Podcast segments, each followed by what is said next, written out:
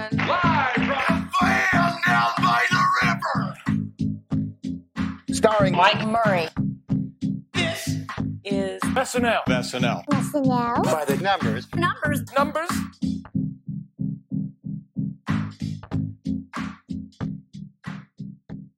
beep beep coming through baby driver on the plane some stats and that's it there's the opening haiku for you guys we are covering episode 955 of saturday night live this is snl by the numbers i'm your host mike murray of the snn joined again by the talented the wickedly funny victoria franso welcome back to the show Your haiku made me laugh. Uh, thanks for having me. I'm excited to be here on Taylor Swift's birthday, who I know is your bestie. So excited to be celebrating with you. yeah, this is holy ground. This is a this is a big day. Um, Turning 34 today, Taylor Swift. and for the first time on the By the Numbers podcast, he has a podcast of his own. It's very great. It's called the Not Ready for Prime Time podcast. It's Gary Seith. Hey, Mike. Thank you. Thank you very much for having me. I'm looking forward to it. I love the Absolutely. haiku. Oh, thanks. Yeah, just every week. And this week I forgot, so that was written five minutes before air. So Impressive.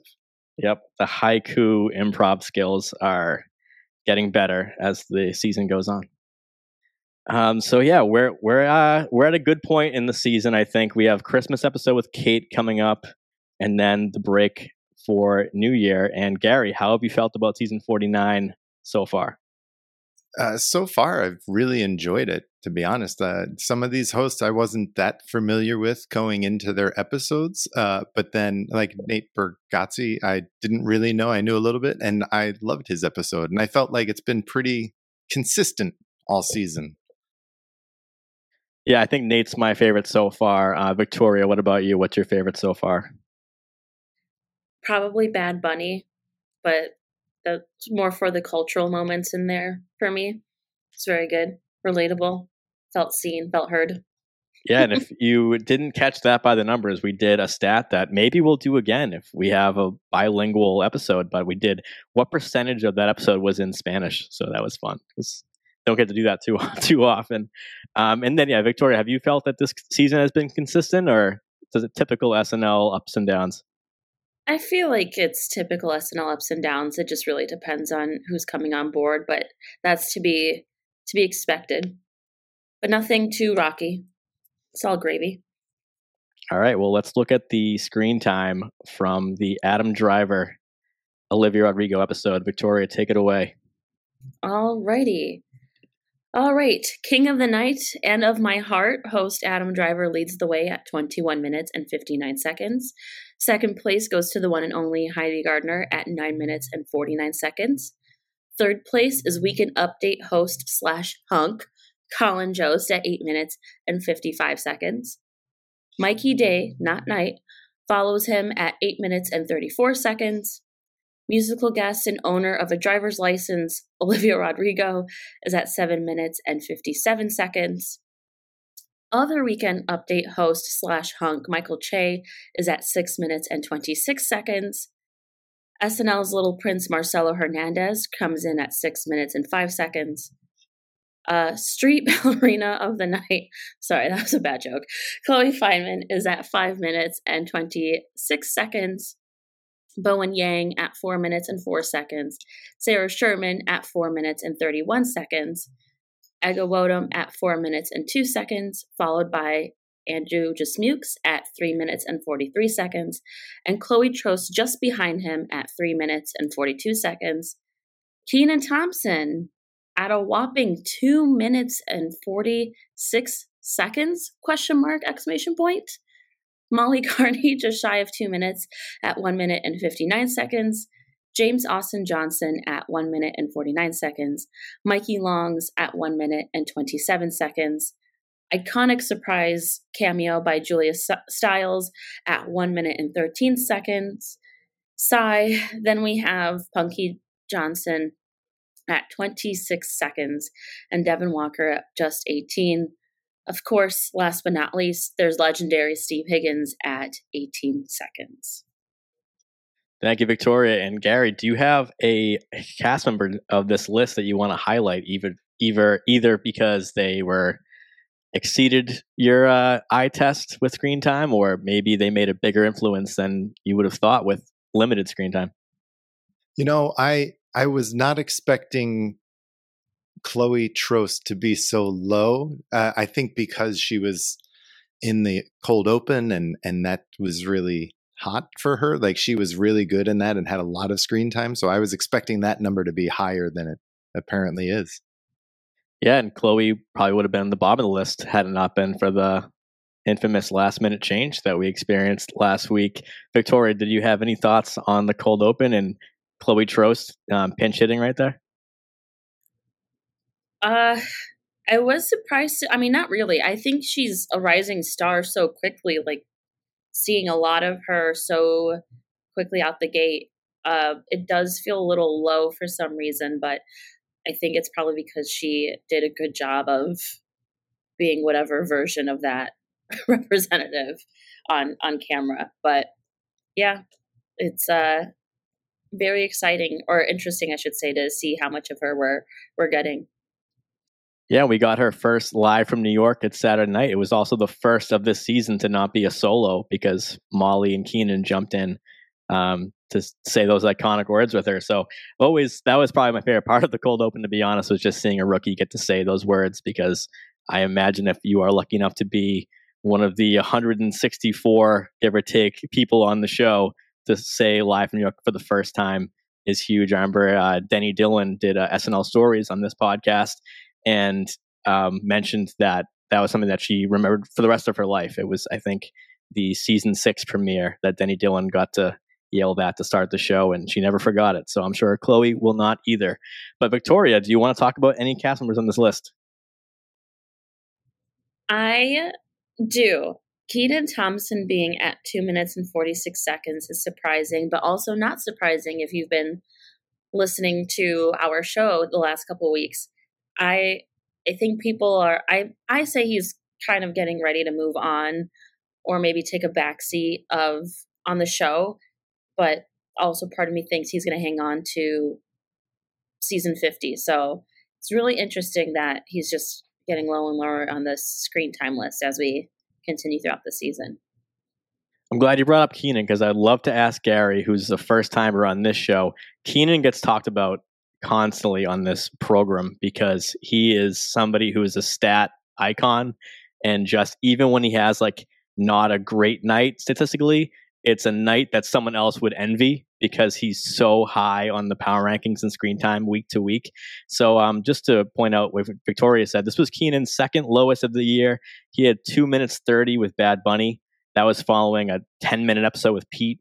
So right off the bat, we had a ton of Bowen and Pete. Um, sorry, Bowen and Kenan with Pete, and then yeah, Kenan hasn't exceeded six minutes yet um, this season, which is other than that one I mentioned. So that is interesting that Kenan has definitely been in the background more, or has had like his one sketch, and that's kind of you know, and that's it. So. Uh, Mikey, Heidi, Bowen have really had more of these huge episodes. Dismuke had a huge one with Momoa and Sarah Sherman with Bargatze. So those are some that stand out. But I'm asking you, Gary, is have we seen enough Kenan at this point? Is he just so so part of the fabric of SNL that you can't picture without him at this point in in you know season 30s and 40s and going into 50s? what is your take on this? Because I I'm very polarizing with the community on my kenan takes because I love kenan but I'm also like, no one's bigger than the show. So someone who's looking back at the first five seasons of SNL that don't feature Kenan, um, what, what do you think? You know, I think Kenan is such a, I mean, he's become such a staple on the show and he's such a solid sketch player. And he's kind of, I mean, I think he's kind of like the glue that's, I feel like he is pulling back on his screen time and kind of you know he's he's such a good team player that I feel like he's propping up the others uh, that he's on screen with. So I I love Kenan. I don't want to see Kenan go. I think uh, he will stay for season 50 for no other reason than it's season 50. Um, but I think he sees that and kind of sees his role in the show as now the elder statesman and like helping the younger cast, you know, find their voices and you know, he's kind of taken a back seat to them, I think, in, in some ways, but also he's there to support them in sketches when he when he's on screen. Yeah, great point. It's something that we've been looking at for a long time. Now that I have over 104 episodes of stats in the can, is trying to use stats to understand, demystify SNL, and also be able to predict. You know, kind of like a a Vegas bookmaker. You know, I kind of can feel maybe what's going to happen or just have a at least educated guess. Would you say that Kenan being a little bit in the back seat this season has been a conscious effort by the show or just something that's happened through writing and just the host so far? We've only seen seven episodes. I, I mean, I think it's a combination of the hosts and and uh, younger hosts for the most part, but also the the step forward in the cast as well. Like you know, Bowen in the last three years or whatever has taken a lot of steps forward and has taken a lot of those roles that he can he can own the sketch now and Mikey Day is another one who he has, you know, I'm actually surprised he didn't have more screen time this week, even though he was what, the fourth most? Um, because I feel like Mikey's in a lot to kind of, again, be that straight man in the sketch and let people play off of him. And, but I think Kenan is also finding that he's not hitting that voice with the younger uh, hosts that we have now. And, and I mean, the younger writing staff too, right? Like he's, been on the show for as long as some of these writers and other cast members or they were in like elementary school when he started so. Yeah you mentioned that you know uh kenan's age versus some younger hosts. Do you think his age shows at all? Because you know they and uh chalamet's monologue he came out as the original baby face and of course he is. He doesn't age. But as far you know he is i was looking at a stat i think when when it's new year's eve this year so in a few weeks from now, he will be as old as Phil Hartman was on his final show. Meaning, when SNL comes back on January 20th of 2024, he will go up in the rankings as oldest cast member. He'll be up with uh, Darrell Hammond and George Coe, and he'll be in the, in that company, Leslie Jones. So I think Kenan might be fourth or fifth. I'll check. I'll I'll say it when we come back after the break, um, and after New Year's. But do you think that Kenan seems like he can? I mean, he plays every kind of role, but do you think he's he looks older compared to the cast now, or it's just Kenan being Kenan? I don't. I mean, I wish Kenan and I are roughly the same age, and I wish I looked as good as Kenan. Like he, he is ageless, and he is the original baby face. But I think just like he's also open to. I mean, he's so good at playing any role he needs to, whether it's an older person or a younger person, he can do it all. So yeah.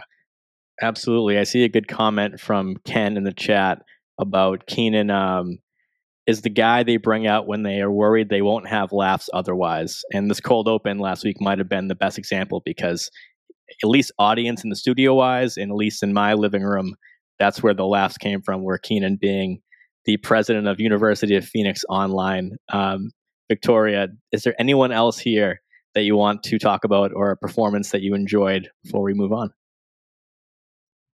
I'm going to say the thing I've been repeating for seven episodes, I think, on, on this show is more Punky Johnson.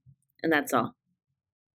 Yeah, so we've been uh, we've been high on Punky. I mean, we're always high on Punky, but this season, um, slow start, thirty two seconds with Pete, and then three minutes eighteen, Bad Bunny, about little under three minutes with Bargatze, three and a half with Chalamet. That was Punky's highest down with Momoa at a minute 13, up to 201 with Emma, and then um, Punky's lowest of the season this week with 26 seconds. So, you know, can't win them all, but yeah, it is, I'll, it is sad be, when you.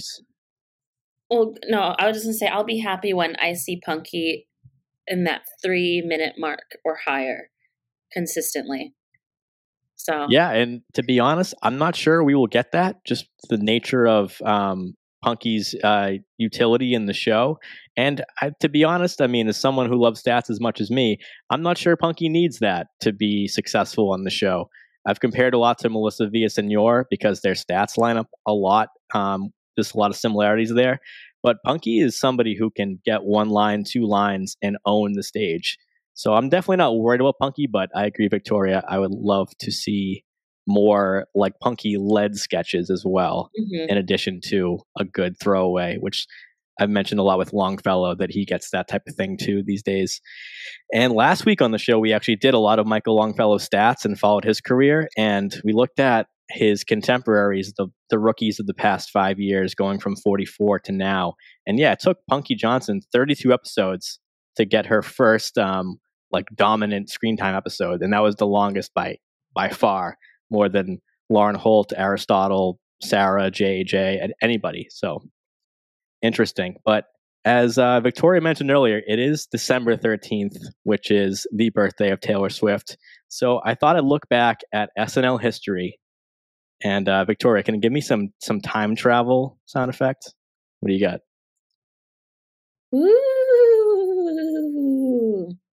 All right, love it. Okay, so looking back in SNL history, um, the shows that have happened on this date.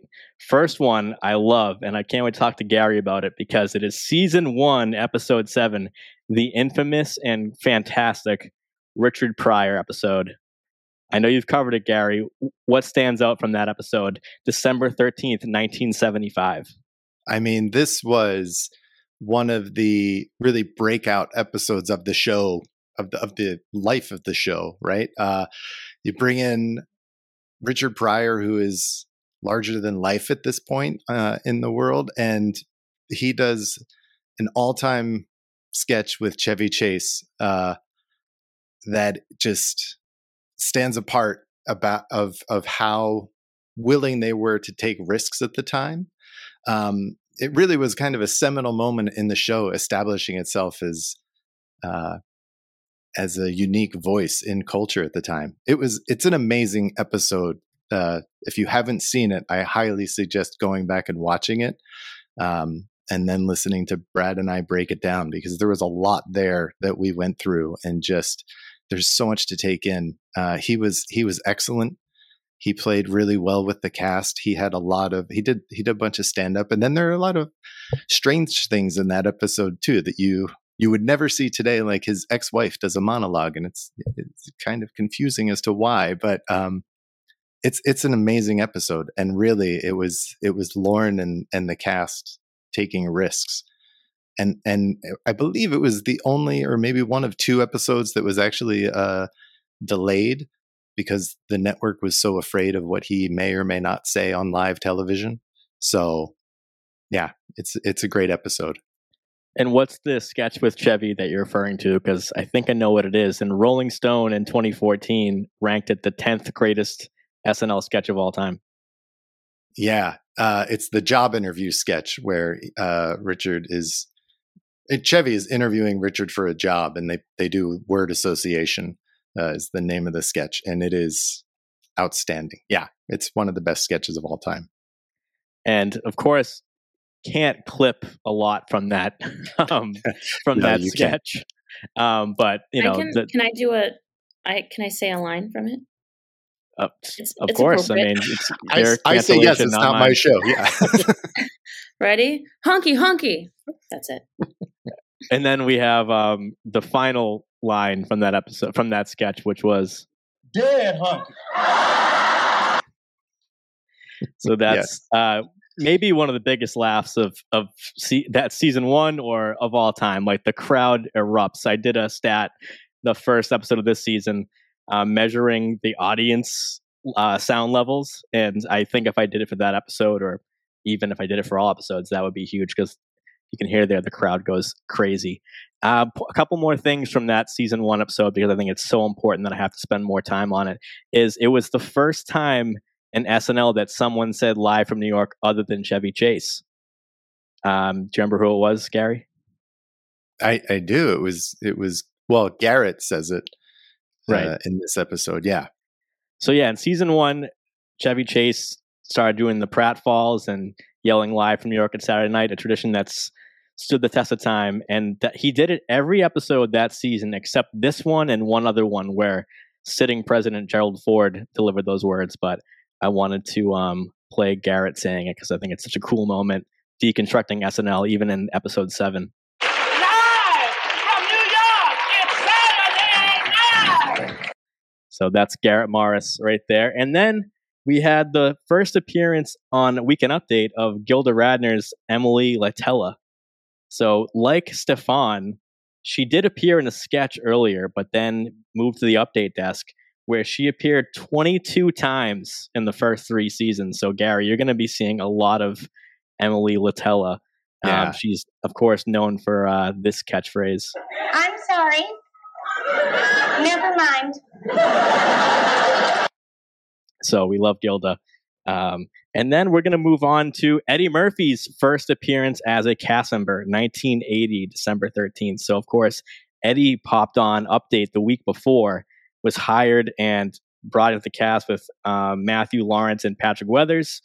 And that was an episode hosted by Jamie Lee Curtis with musical guest James Brown. So, Gary, I don't know. I might have to convince you to cover season six when you and Brad are all done because that's a crazy season and Eddie comes in and Piscopo stays with them and the show goes on in the post uh, Doumanian era.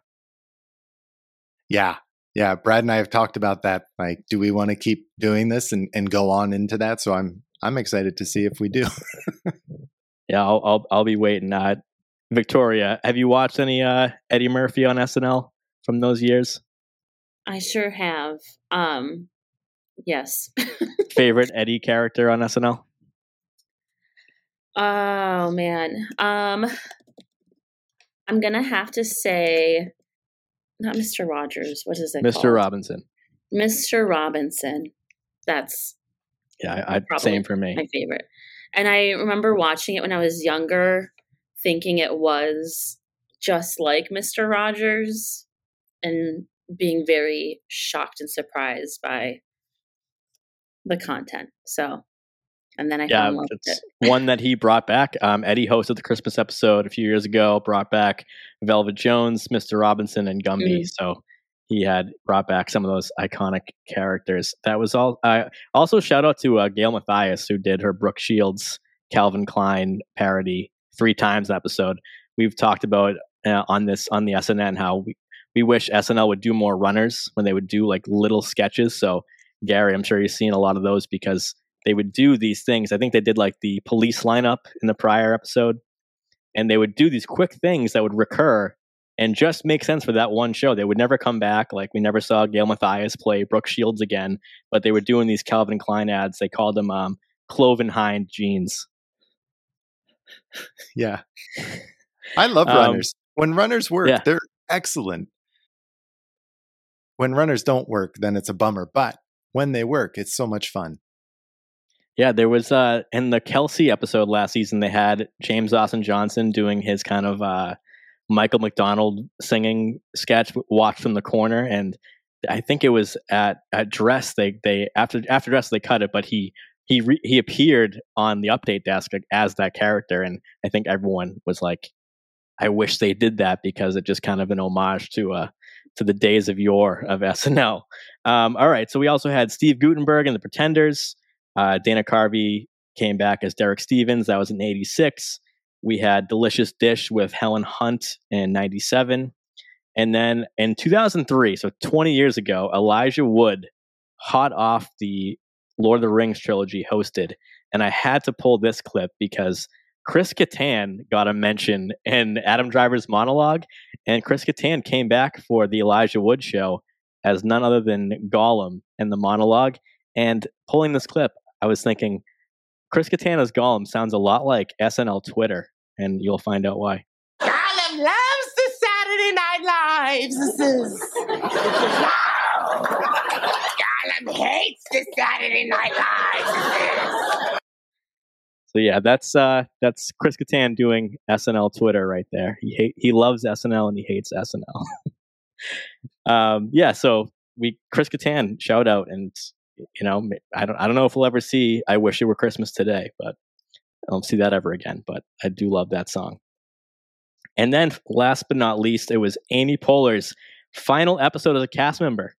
15 years ago. So feel old yet? It's been 15 years since Amy Poehler was a cast member at SNL. Um, her final sign off was on Update, and we had Fred Armisen as Governor Paterson walking in right in front of the camera, and that was, you know, his kind of goodbye to Amy. Victoria, where does is Amy Poehler on your Women of SNL Mount Rushmore? Of course. She's, I, uh, you know, I said this on actually the SNL Hall of Fame podcast that she, Tina Fey, and among others, paved the way for folks like me, for gals, I should say, like me to to pursue our dreams in comedy too. So she, Amy, Gilda, no, I'm sorry, her, Tina, Gilda are are on there. All right, well, he gave me three. I got to ask for one more then to complete the Mount Rushmore. That one's hard because Tina, Gilda, Amy, and um, I do have a rotation of the fourth. It's going to be Cheri Oteri, Anna Gasteyer, or Molly Shannon. That that rotate in and out. all right, It's love a, it. it's a big cost for the taxpayers, but what are you going to do? Oh, I do have one more actually, um, just because it's it's thematic for the time of year. 2014, Martin Freeman. That was season 40, and we had um, we had the best of times and worst of times with Kenan because that was the first appearance of my personal least favorite Kenan character, Treese Henderson, who- came back with Emma Stone. But we also got this character. Everybody's getting something. Everybody's getting something. something clause with that was Kenan. Um, so I was happy to happy to uh, grab that clip today. All right, we're gonna go. I don't know if I should be nervous or not, but Victoria is going to host her third edition of SNL by the Numbers trivia to really see how closely you watched the Adam Driver Rodrigo episode. What should we expect, Victoria? Should I be? Should you be on a uh, five second delay like prior? Uh, you should expect sugar, spice, and mostly everything nice. All right, I'll I'll, I'll take that. I'm really excited. Again, um, Gary and I have not seen these questions. We're seeing them now. Question one, Victoria, take it away. Question one. In the cold open, what was the next segment called? A. Is it is Taylor Swift dating George Santos? B. Is Taylor Swift dating Mark Ru- Marco Rubio? C. Is Taylor Swift dating Ron DeSantis? Or D. Is Taylor Swift dating Chris Christie? All right, I'm going to answer on this one first. I do know the answer, and as the Swifty of the SNN, this joke, I don't know if I was just had my Swifty hat on too tightly, but I was like very shocked SNL did this type of joke. First of all, shaky ass cold open to begin with, but this is like a really like a like a old hackneyed cliche Taylor joke, and she's such a friend of the show that I was really surprised they would take a shot at her like this. And no one's off limits, of course, but it's just such a old, boring joke. And if you listen, go listen back, no one in the audience laughed. It's like we're so done with this kind of borderline misogyny against Taylor with dating people. So to suggest that she's dating any Republican, I guess, is the joke. I mean, I'm I'm there for that. I understand what they're going for, but yeah, very uh, very weak take. Gary, do you know the answer? I do. Yeah. All right, go for it. I believe it was Marco Rubio. That is correct. Also, go off King, Mike. That's what I'm talking about. Yeah, we All right, uh, yes, it was it was Marco Rubio, whom she would never date. None of them really, none of them at all. But she already has a king and king and Kelce. all right. Question right, two. question two. In the sketch, we're trying. Um, I'm laughing at my own question. How many holes have they been trying in? A eight, B seven, C three, or D five? They were trying in various holes. This is Adam Driver and Bowen Yang's characters. How many holes? All right, the chat is is feverishly yelling seven, um, but I think that they didn't try all seven. They they they tried three uh three out of seven. Okay, Gary. Uh, I'm gonna say seven. I thought it was seven. It is in fact seven. So they they they tried all seven. Yeah, they made a reference to like three holes, but it wasn't. But they actually tried seven. We're talking about the famous Adam Sandler pre-tape of with Beck Bennett holes, right? Y- yeah.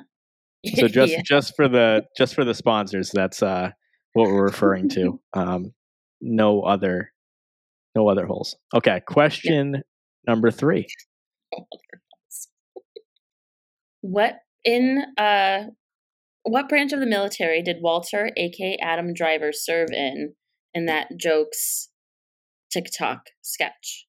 Is it A Marines, B Coast Guard, C Navy, or D Army?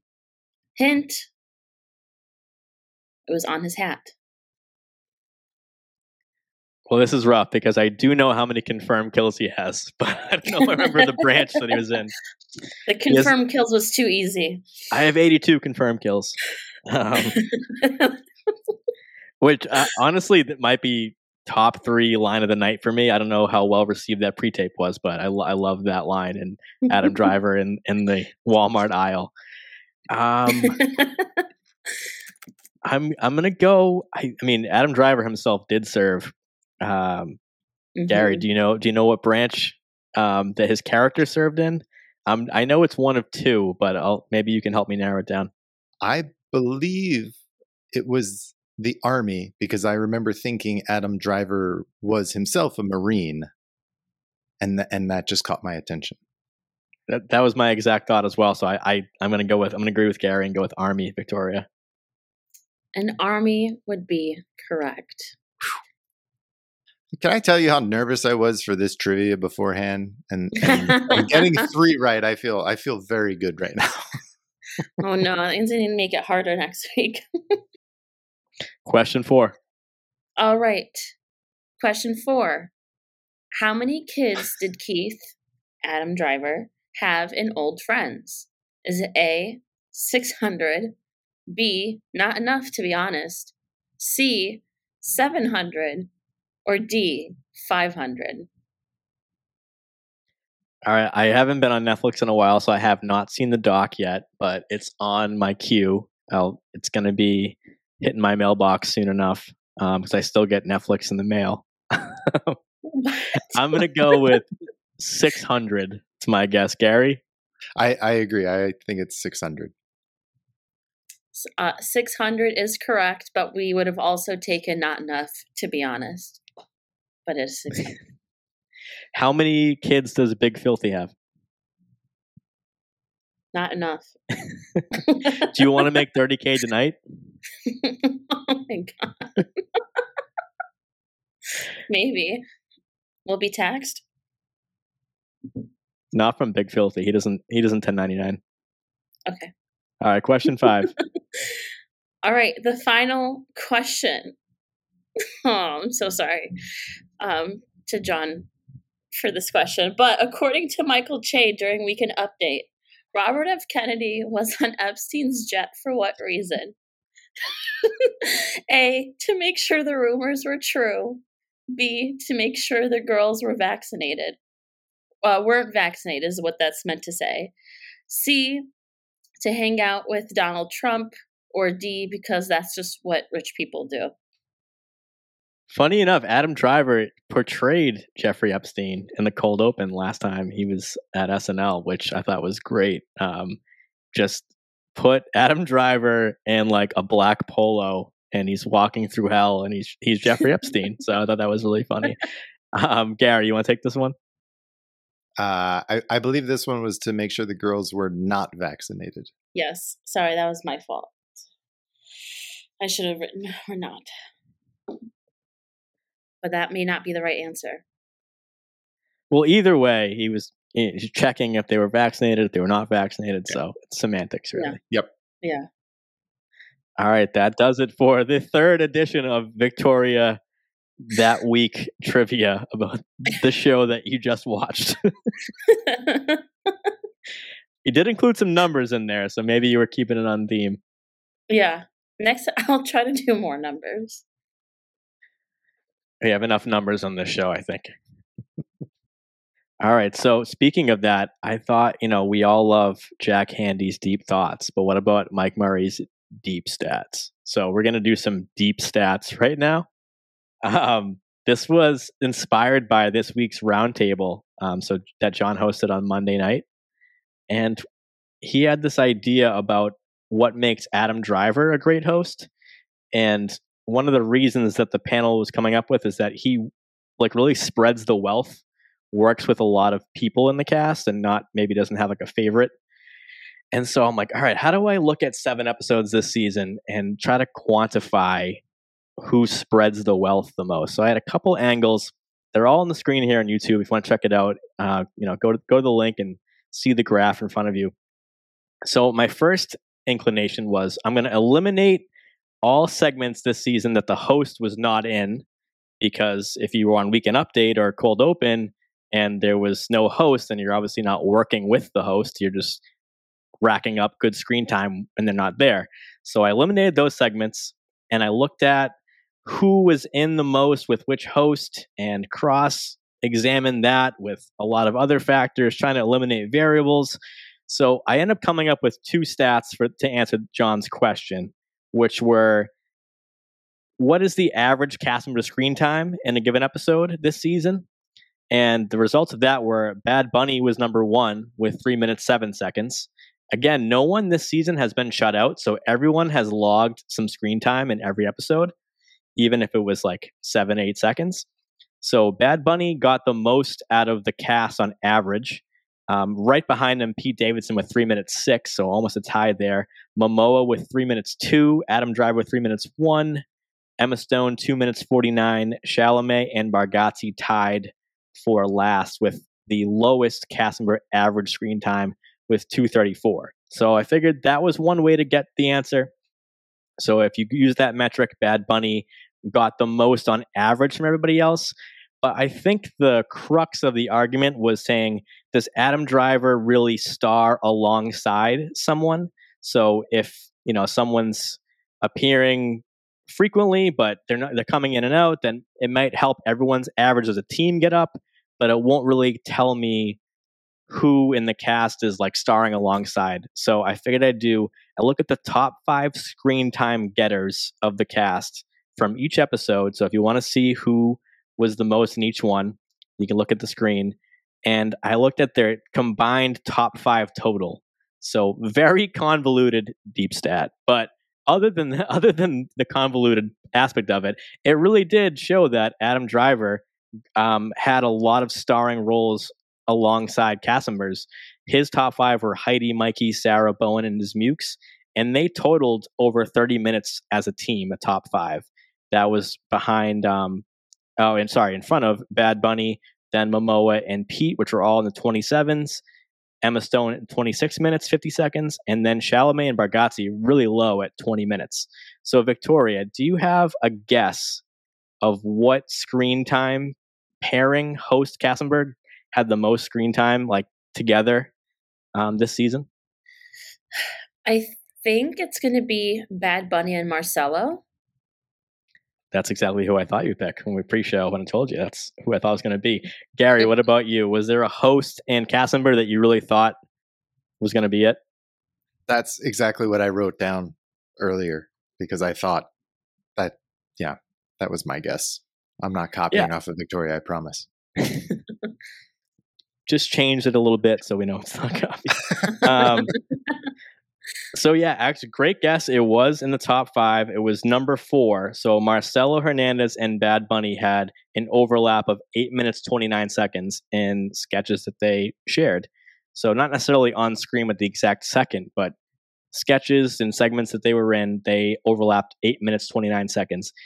Uh, number one was also Bad Bunny. It was with Mikey Day, nine minutes twenty seconds that they shared.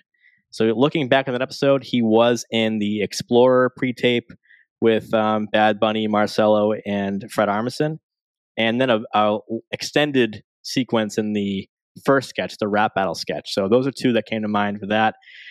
Number two and three make sense because it was the longest sketch of the season, the Shop TV Christmas.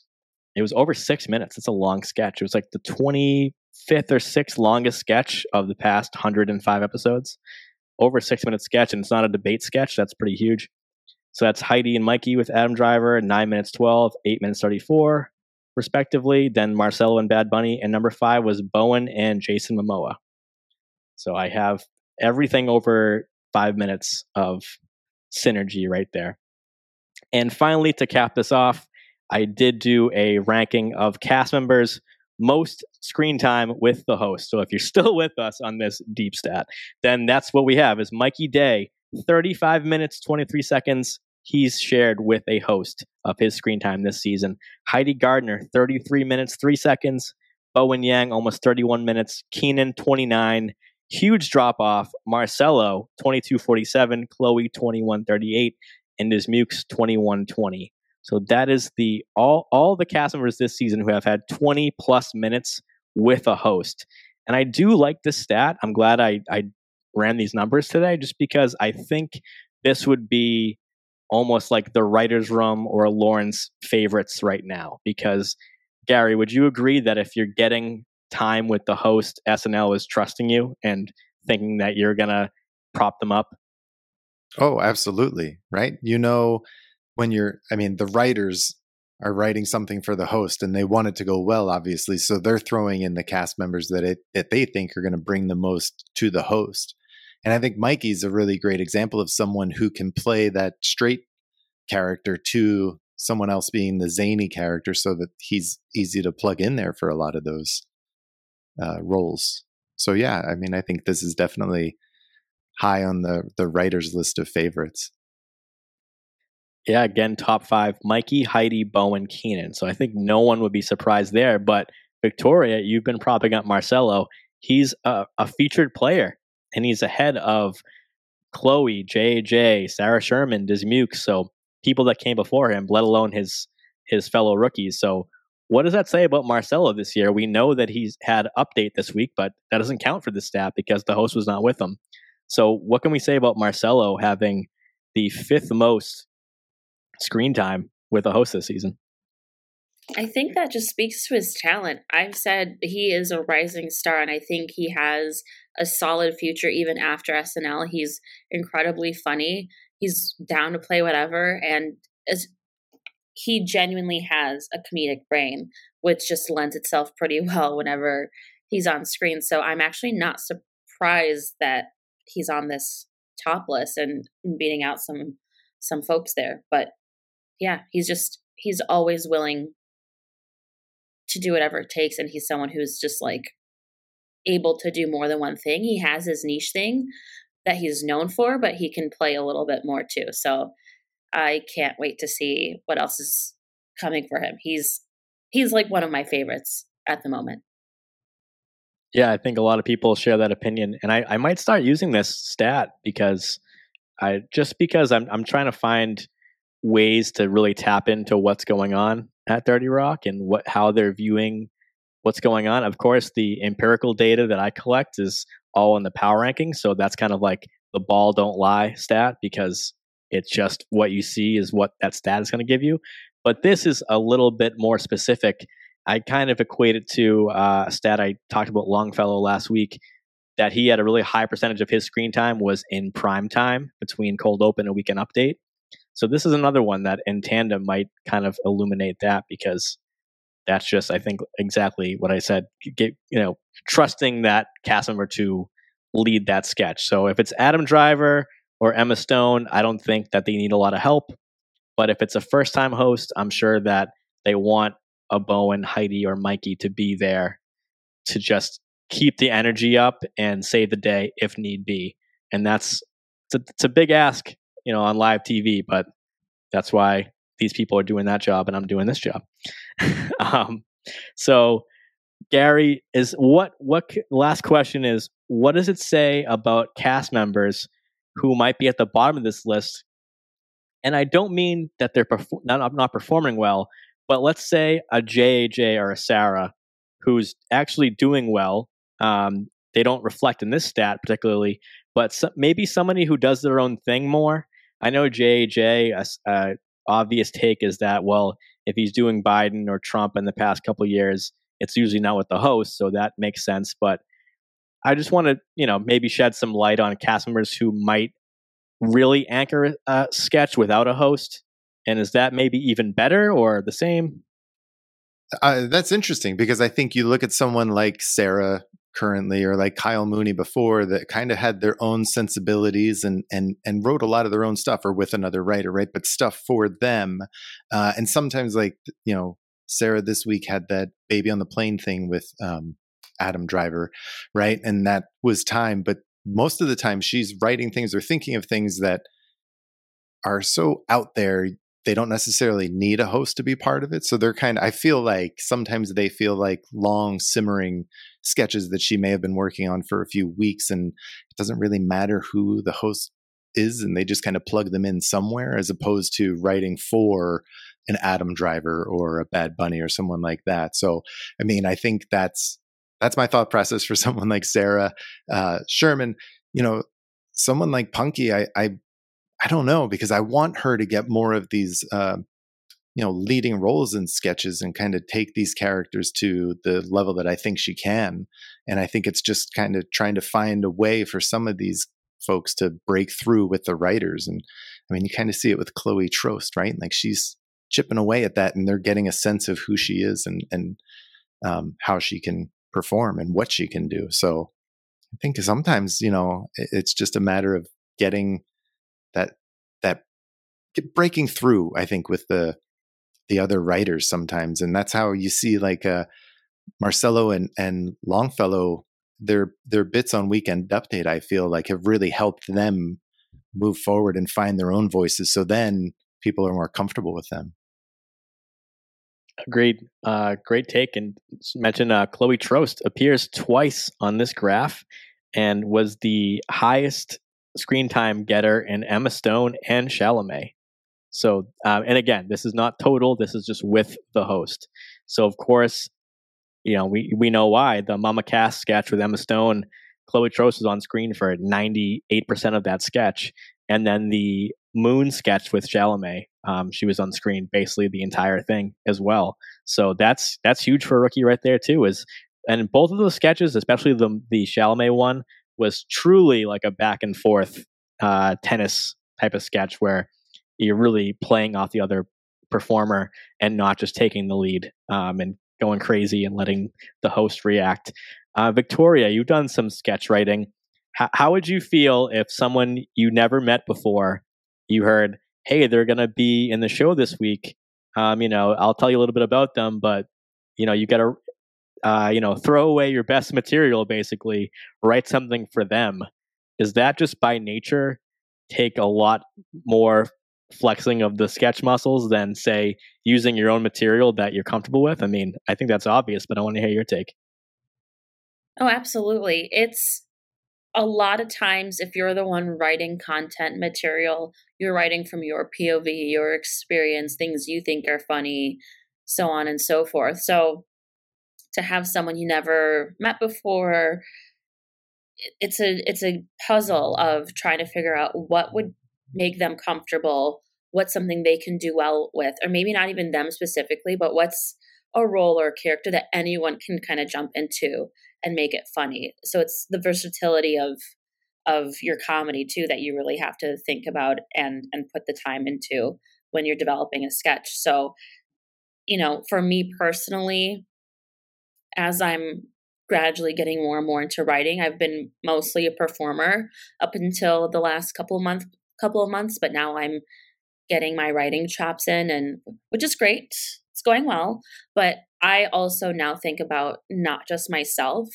I'm thinking about okay, who what type of folks would I need to cast in this sketch with me? So it's it's it's a it's a puzzle piece and I think it is it speaks to your talent as a comedy writer, which we all know folks on SNL are writing for SNL are very talented, but it does speak to that if you're able to quickly, on a whim, throw something versatile or, on the other hand, tailored to whoever's coming in based on what you know about them. So yeah, a lot a lot goes into it. It's not easy. And it's not easy to do it weeks notice. Yeah, and a, a personal taste question. Do you prefer when the, the writers get together and really frame the sketch around the either sensibilities or the personality of the host? Do you think that's the way to go? And again, speaking completely generally, or do you Mhm. think that you go, I have a fire sketch right now. I just need someone to be, you know, woman number one or man number one. And if they are serviceable, the sketch is the sketch because we, I know we love both if they do well. And if they don't do Mhm. well, we might not love them. But personally, do you think it's better for SNL to tailor sketches or to just focus on the material and hope that the host comes through? I think oh man, that's a great good question. I think the show has to have both. You know, it's yes, it's about like we love to center on the host and I think there should be content that's based on the host, their capabilities, but then I think there should just be really good material that anyone can kind of step into. I think a really good example of that is I hate to say it, Kim Kardashian's episode from a couple of seasons ago. She played to her strengths in some. You know, they she did that. It's the court Courtney, like the you know that she were Courtney, her sister. She was playing her sister and could play to that character that she knows really well.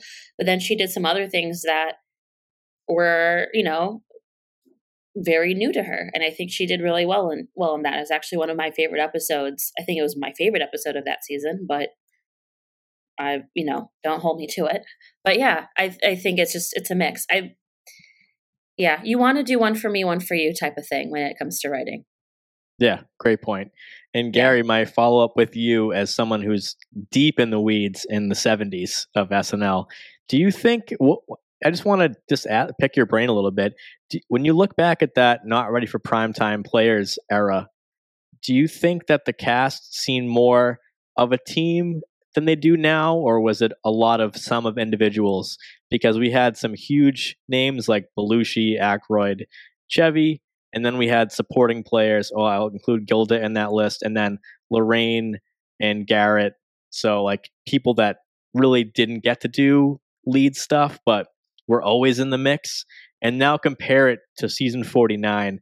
If if anything, if I can simplify the question, is what is the difference between cast dynamic from nineteen seventy five through seventy eight to twenty nineteen to twenty twenty four? Well, first of all, there are a lot more cast members now than there were then. All right, we're they were playing 10 with more. seven players. Yeah, yeah, exactly. Um, you know, it's interesting because not everyone. It's interesting the way you frame. Sorry, I'm I'm kind of stuck on the one piece where you were like, uh, and this this is true. You know, you had big personalities: John Belushi, Dan Aykroyd, Chevy Chase, Gilda Radner, and, and big performers, right? Um, and then you have someone like Jane Curtin is someone who we continually point out on our show how great she is because she shows up in so many different roles, but she oftentimes is the straight performer to the zany character that Gilda brings or John or someone else. Um, and what I'm realizing looking at that is you you need those performers. And I think that's a that's a role that is is crucial in the show and has has um it's kind of morphed. And and I think now the some of the players someone like a a Mikey or a Kenan even can play the straight character but also play these zany characters. And not that Jane couldn't but I feel like a lot of the characters back then or a lot of the the work that she was doing back then was was to help elevate those upfront players.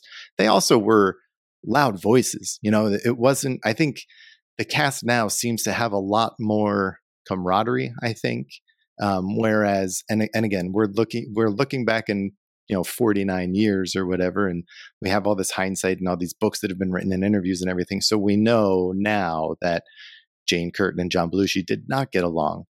Um, and sometimes you can see it on screen and sometimes they actually played really well together. Um, now it, it almost seems uh, unfathomable that five years from now we would hear that two cast members just didn't get along at all backstage right and i think there's a lot of that um it feels like there's because there's more exposure, I guess, outside of just the show for folks that they are more willing and, and able to help each other and prop prop each other up in sketches. It seems it feels less cutthroat now than it probably was 40 years ago. I mean, for sure, because this back then, there, like I think Gary's alluding to, that there wasn't avenues outside of maybe live performing, and I mean live, like you go in person to see sketch or stand up. So your screen time on this show was basically it. So you can't just be like, oh yeah, well, you know, I have a movie on Amazon coming out, so I'm fine if I miss a couple episodes. Or I'm, you know, going to New Zealand to film a Tiger King show, but you know, I'll be back with Billie Eilish. so things like that, where definitely give more uh, just leeway to people to maybe not be as cutthroat. But one of the genesis, the, the genesis of this podcast, you know, SNN, originally called SNL Stats, was because it, it does feel like a live sport.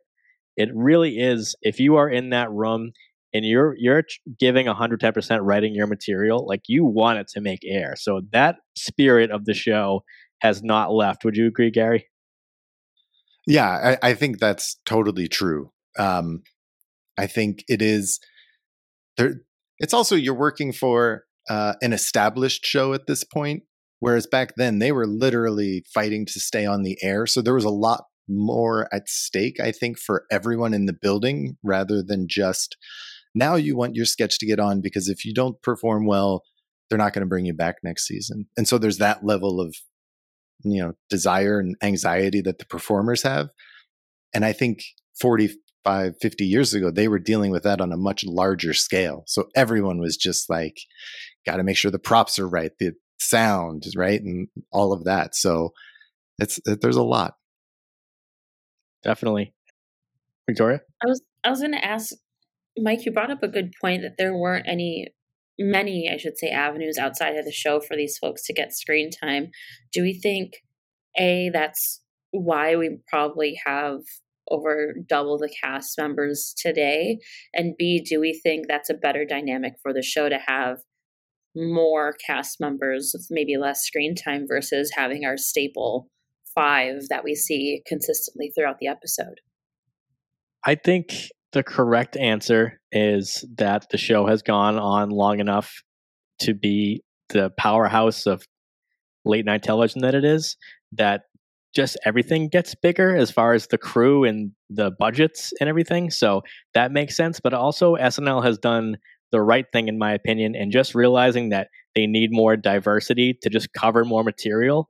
So you just can't have okay three dudes three gals let's do a sketch where you guys you know, or having dinner, and that's that's the sketch because they now have the ability to make transform these performers into literally anyone, and the film unit is off the charts. They can recreate movies and TV and recreate the sets and everything. So I think that not only does it give them more freedom if someone does leave um, for a week, which you know honestly doesn't happen that often. It just in the past era, uh, some of the stars have stayed on long enough that they were big enough to get jobs outside the show.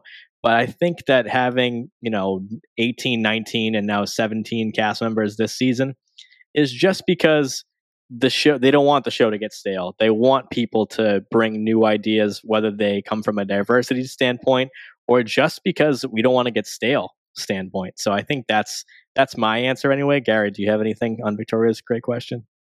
No, I, I, I think the diversity plays a huge role in this, right? Um, I also think the, you know, in the in the early years of the show, Lorne's Lorne wanted people to get to know the cast members so that they felt comfortable with them, and then they would want to see them on camera, and you would know. He also didn't like makeup and prosthetics and stuff, right? So you knew that was Chevy Chase playing Gerald Ford because he looked just like Chevy Chase and talked like Chevy Chase. Um, and now they're trying to you know raise that level of performance and and hide not hide but make the characters come to life i think more than the performers necessarily. You still have that like marcelo comes on and does that great bit about his uh, upbringing this week but i think the smaller casts uh, rely so heavily on strong, very, very strong performers. So you have like the cast in the mid 70s and then the mid 80s too, with Dana Cartman, uh, Dana Carvey, Phil Hartman, Jon Lovitz, that crew, Jan Hooks. Um, they were all so strong. And not that we there aren't strong performers now, but it's like you don't rely so heavily on those strong performances for every sketch. And I think it's it's nice that you don't see someone in the comments said you you don't get sick of performances or performers necessarily. Uh, I think that's true, and that's nice because you know you can see Mikey Day for eight minutes on screen, but it's you know if there were only seven cast members, that would be eighteen minutes of of Mikey every week, right? So I think there are pros and cons to both ways, but I think the larger cast definitely fits with what the show is and needs to be today.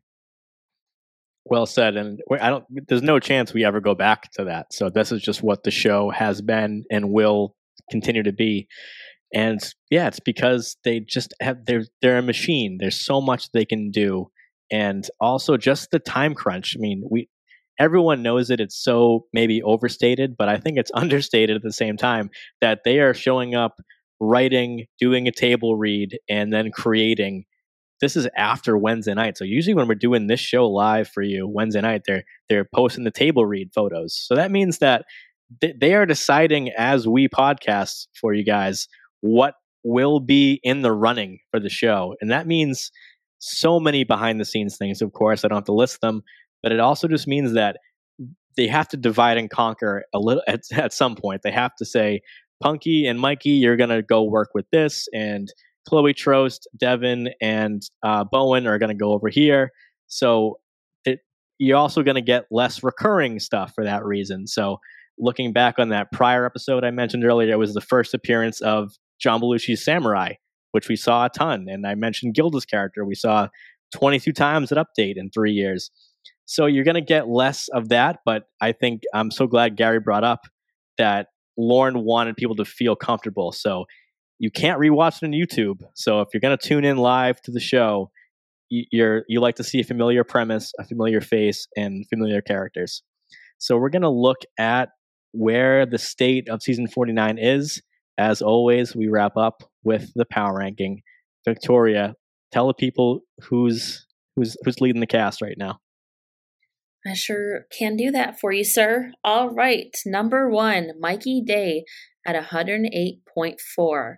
Then we have Bowen Yang at 96.2. Queen, Heidi Gardner at 93.8. Colin Jost at 86.4. Kenan Thompson hanging into that top five spot at 76.4. We have another queen, Ego Nwodim, at 68.7, followed by James Austin Johnson 60, at 62.9, Chloe Fineman at 59.3, Marcelo Hernandez, aka Little Prince, at 59.2. Then we have Michael Che at 57.1, Andrew Dismukes at 52.6, Sarah Sherman at 51.8, newbie last to last to join, but not last on this list, Chloe Troast at 39.4, Punky Johnson at 38.6, Michael Longfellow at 37.3, Devon Walker at 35.4, and Molly Kearney last but definitely, certainly not least, at 23.2. I'd like to call out that 23 is Michael Jordan's number, so still solid. He didn't have the point two. He didn't have that point two, so doing better than that. All right, Gary, first time getting a look at the signature stat of by the numbers, um, yeah. original to this this program. So, what do you think when you see all the stats from their shows and then averaging out into one number to assign thus far? It's you know we were just talking about the size of the cast, and as I read down this list, I'm there are numerous people that I'm like, oh, I want them to be higher. Oh, I want her to be higher. I want him to be higher. Like, I that just speaks to how strong I think this cast is overall. Um, it it does kind of break my heart a little bit that I see uh, Devon and Molly down there at the bottom because I I like them. Um, I'm I'm curious though, Mike. I don't totally understand how you come up with these numbers. Um, can can you explain that real quick for me? I'm sorry. Uh, I can explain it real quick. I'll work on. um, it's it's uh, a stat that combines two principal stats, which everyone can agree on, which are undebatable. They're just do you appear on the show, and if you do, for how long? So I every week I record the screen time of each individual and when they appeared on the show, and I also classify their appearance as an A, a B, a C, or a D. And that's not my grade of their performance. It's just, I remember starting this and thinking it would be hard to do this all the time, but it really makes sense when you know SNL, the formula of which it's made, of having the A role, the lead of a sketch. They're usually on screen for most of it, honestly, and they either are the facilitator, the um, keeping the pace of the sketch or they're the main focus of the sketch. A B is basically anyone who's not an A or a C, meaning that they're a supporting role. A C is a designation for someone who is a non speaking role or they come in and leave immediately, just somebody who's more of a background person who doesn't really contribute to the to the goal of the sketch, I should say. And finally, D is an off screen role. So someone who's not physically in it. Um, so that would be a voiceover or they, they use like a still image. So you didn't actually, you weren't actually acting in the sketch. So voiceovers, SNL does a lot. So an A role counts for three points, a B role two, a C role one, and D is a 0.5. I add up all of the roles of that episode and then assign them a percentage of that total. So if there's a lot of A roles in that episode, you getting one of them isn't as valuable as getting a, a huge featuring starring role in an episode that only has a couple of those. So most, you know, after all, usually there's about 60 to 80 appearances in an episode of SNL. So, but the quality of the role matters to me because of what I just said. So, the, lastly, there's some bonus points in there for a recurring role. You get a 0.5 bonus to your appearance score. If you have a recurring role, appear as yourself, or say live from New York. We've kind of deemed those as important, significant things to achieve on SNL. If you're Pete Davidson coming in as yourself an Update, it's an A role and you're appearing as yourself the same as if you appear. Uh, Kate McKinnon had a million recurring roles as Giuliani, Jeff Sessions, Hillary Clinton. So those count because you want your role to come back. Finally, I take your percentage of screen time and your percentage of the appearance total and average those two numbers. And that's what you get for this final number. Hope that was a good explanation, Gary. That was a great explanation. Uh, you, I would love to see your spreadsheet with all the math sometime, but but but I understand it much better now. So thank you. Um, Anytime. I think what stands out to me really is just kind of like the I like how you did this with the colors too because it helps to visualize it, right? And there's so such a widespread of, of dark greens, uh, even lower, right? Like Longfellow has is it 91 for the Emma Stone episode and Dismukes for the Momoa episode. It's really, I mean, you can see how everyone's getting their time more or less. Um, some, you know, some folks I would really like to see get some more time, like Devon and, and Molly. And we talked about Punky, same thing. You know, I think um, it is impressive to see Chloe Troast up at number 13 already in her, you know, seven shows in. So yeah, this is, this is fascinating. Thanks, Gary. Victoria, do you have something to say? I was going to say, first and foremost, shout out to Mike for for the brain that you have, for the willingness to do it, and for actually doing it for everybody who watches this, and just everyone at home clap. Uh, no, but this is um, it's interesting to look at this as a whole because again, I was surprised that Marcelo wasn't number one on that Bad Bunny. I don't think I ever truly caught that before. Um, but I think the numbers don't lie, and it just kind of this for me from a creative standpoint helps me think, oh hey, this person doesn't need as much time to make an impact, if if that makes sense. So that's out of all the numbers, and I'm scared of numbers, but that's what that calls out to me creatively is wow, I thought I had way more of this person. Turns out they're just they're just an energy, they're just a vibe on screen and it and it shows very strongly. No, that makes perfect sense. And I think as the SNL stat guy, I I'm I'm pleased when the results prove themselves, but I'm also maybe more pleased when they don't because I think they're more interesting for the podcast.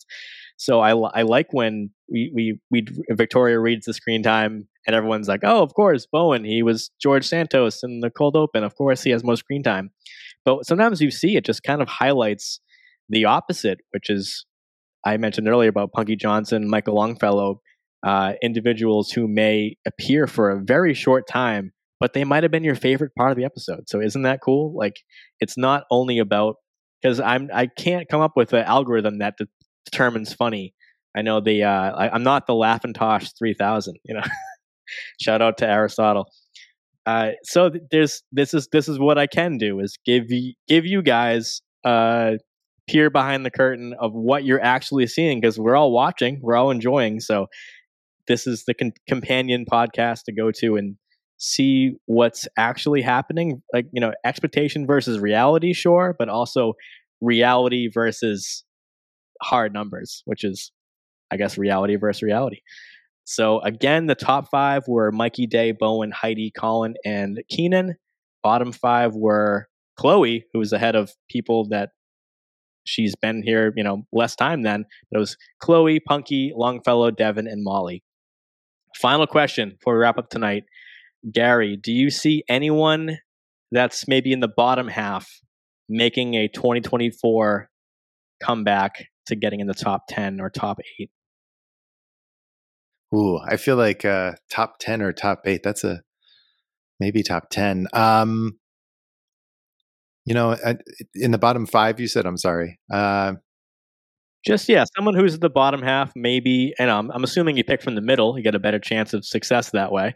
But someone who might climb from you know the middle to the from the low middle to the high middle, because I don't assume Mikey, Bowen, Heidi, Jost, or Kenan will fall bottom ten by any means. Yeah, no, I mean, I think I would not be surprised if Andrew Dismukes uh, takes huge strides later this season. Again, I think it depends on the host and everything, but but he's the one that I think I could see moving up, uh, potentially ahead of you know Marcelo and JAJ.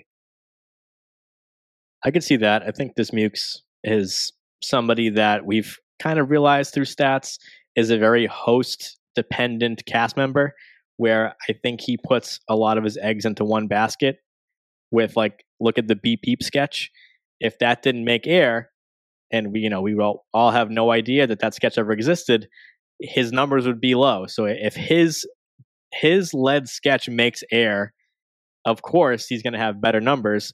But I think he's a unique voice and a strong writer who will rely on his own sensibilities and might not write a lot of like down the middle vanilla sketches that would be a little safer for the host. So he had a huge night with Michael B. Jordan that episode last season. So he had he had two big sketches with him and uh, writing and starring in. So I think that's a good take. And um, yeah, Victoria, I know that you're you're pulling for Punky, but anyone else? I think with the way things are going, I see Chloe Troast climbing up this list very quickly and, and good for her. And then I also think, man, maybe Longfellow going up a little bit, at least to like the quote bottom middle, but you never know. I thought I thought this list would look differently, but and on that note, I mean, I've been I've uh, talk about going all in. I've been pushing my chips to the middle of the table on this take from summer that Jost and Che their last episode is on Saturday. So I, it's now time to put up or shut up with my take because we're going to find out. I, I, hope we get a great joke swap. I'm sure Kate will say live from New York and she'll get that much closer to Darrell Hammond's record for most live from New Yorks. She'll have some recurring characters. It's going to be a great Christmas episode. Her and Billie Eilish had a great synergy when they came when Kate came back uh, a couple years ago. In season 47. So it's going to be a great show, and I that's my prediction anyway. But to Victoria's point, if if someone like maybe Michael Longfellow becomes an update anchor, then he's going to shoot up the rankings because he'll have at least like five six minutes of dedicated screen time and one A role per night at least, and appear as himself, which you get that little that bonus bump, you know. So Kate McKinnon, Billie Eilish next week. Gary, are you excited? Do you are you, are you as excited for current SNL as you are for old SNL? I am. I I always love Christmas episodes, so I'm always excited for those, and I'm excited for Kate and Billie Eilish. Yeah, super excited. Awesome, Victoria. What about you? I'm very excited. I love to see Kate coming home. So wish she never left, but what are you gonna do? Well, it's you know, uh, distance makes the heart grow fonder, as they say. So Sure. I think there were a lot of people a little tired of Kate because as I don't think SNL had a Kate problem, but when I was doing stats for the Kate seasons, I, I've even referred to them as McKinnon numbers because somebody who really dominated the show, even more than Kenan, as far as uh, the A role is considered and screen time and live from New York's and all that. So I'm, I'm super excited. We got one more by the numbers next week, Wednesday. Victoria will be here before maybe she says goodbye to us for a little bit. Um, so sad face for that because you're not if you're not watching with me. Uh, but SNN has a lot of great coverage coming up. So uh, you could say Everybody's getting something. Everybody's getting something. So if you like by the numbers, that'll be back. Hot take show after the Kate McKinnon Billie Eilish episode. Roundtable Monday night. There's a new SNN draft in in the uh, in the makings, and then the top 50 SNL cast member countdown will conclude by the end of the year. So we'll see who that top three is. Gary, thank you so much for being on my show. It was great having you. Um, I hope you come back. Tell us what you got going on with your podcast and why people should check it out if they haven't already. Uh, well, Mike, thank you for having me. Thank you, Victoria. This was great. I had a lot of fun. Um, we are so I'm the co-host of a podcast called the Not Ready for Primetime podcast, where we do a deep dive on the first five seasons of SNL in chronological order. Uh, yesterday, we just dropped season two, episode 11. And actually, tomorrow, we're dropping a bonus episode because we have a surprise announcement. So uh, look us up then and find out what's going on. That'll be fun. Awesome. Great show. Please check it out. Especially if you haven't seen those shows. It's a great way to watch the old episodes and then have that companion podcast to go listen to right right away. Hear Gary and Brad's thoughts on it and just get some good context because a lot of those those references and jokes are a lot funnier if you know what the hell they're talking about. So it's a great podcast to listen to if you want to go back and check out the golden era of SNL. And Victoria Franso, love having you by my side. Um, what can you tell the people to check out for you? I love being by your side. You're you're a great host. You're a phenomenal mathematician, um, and just a solid friend. But uh, you can find me here next week. Uh, I don't think for the last time, but you never know. The economy. Uh, you can also find me at the Hot Take Show this Saturday night, and then in the new draft thing that's happening with this with uh, SNL Network, SNN Network. I'll be part of that as well. So prepare to get sick of me. And then in real life, if you're in Chicago, starting January's, I'm performing at the IO Theater as part of Malarkey Comedy uh, Wednesday nights. So, but don't skip this show for it. Watch this first, then come on by. Yeah, as I mentioned, we have one last by the numbers of 2023 next week. So for Gary Seith, for Victoria Franso, for me, for us, what feels good for now, for us, is to say goodnight. So thank you so much. We'll see you soon.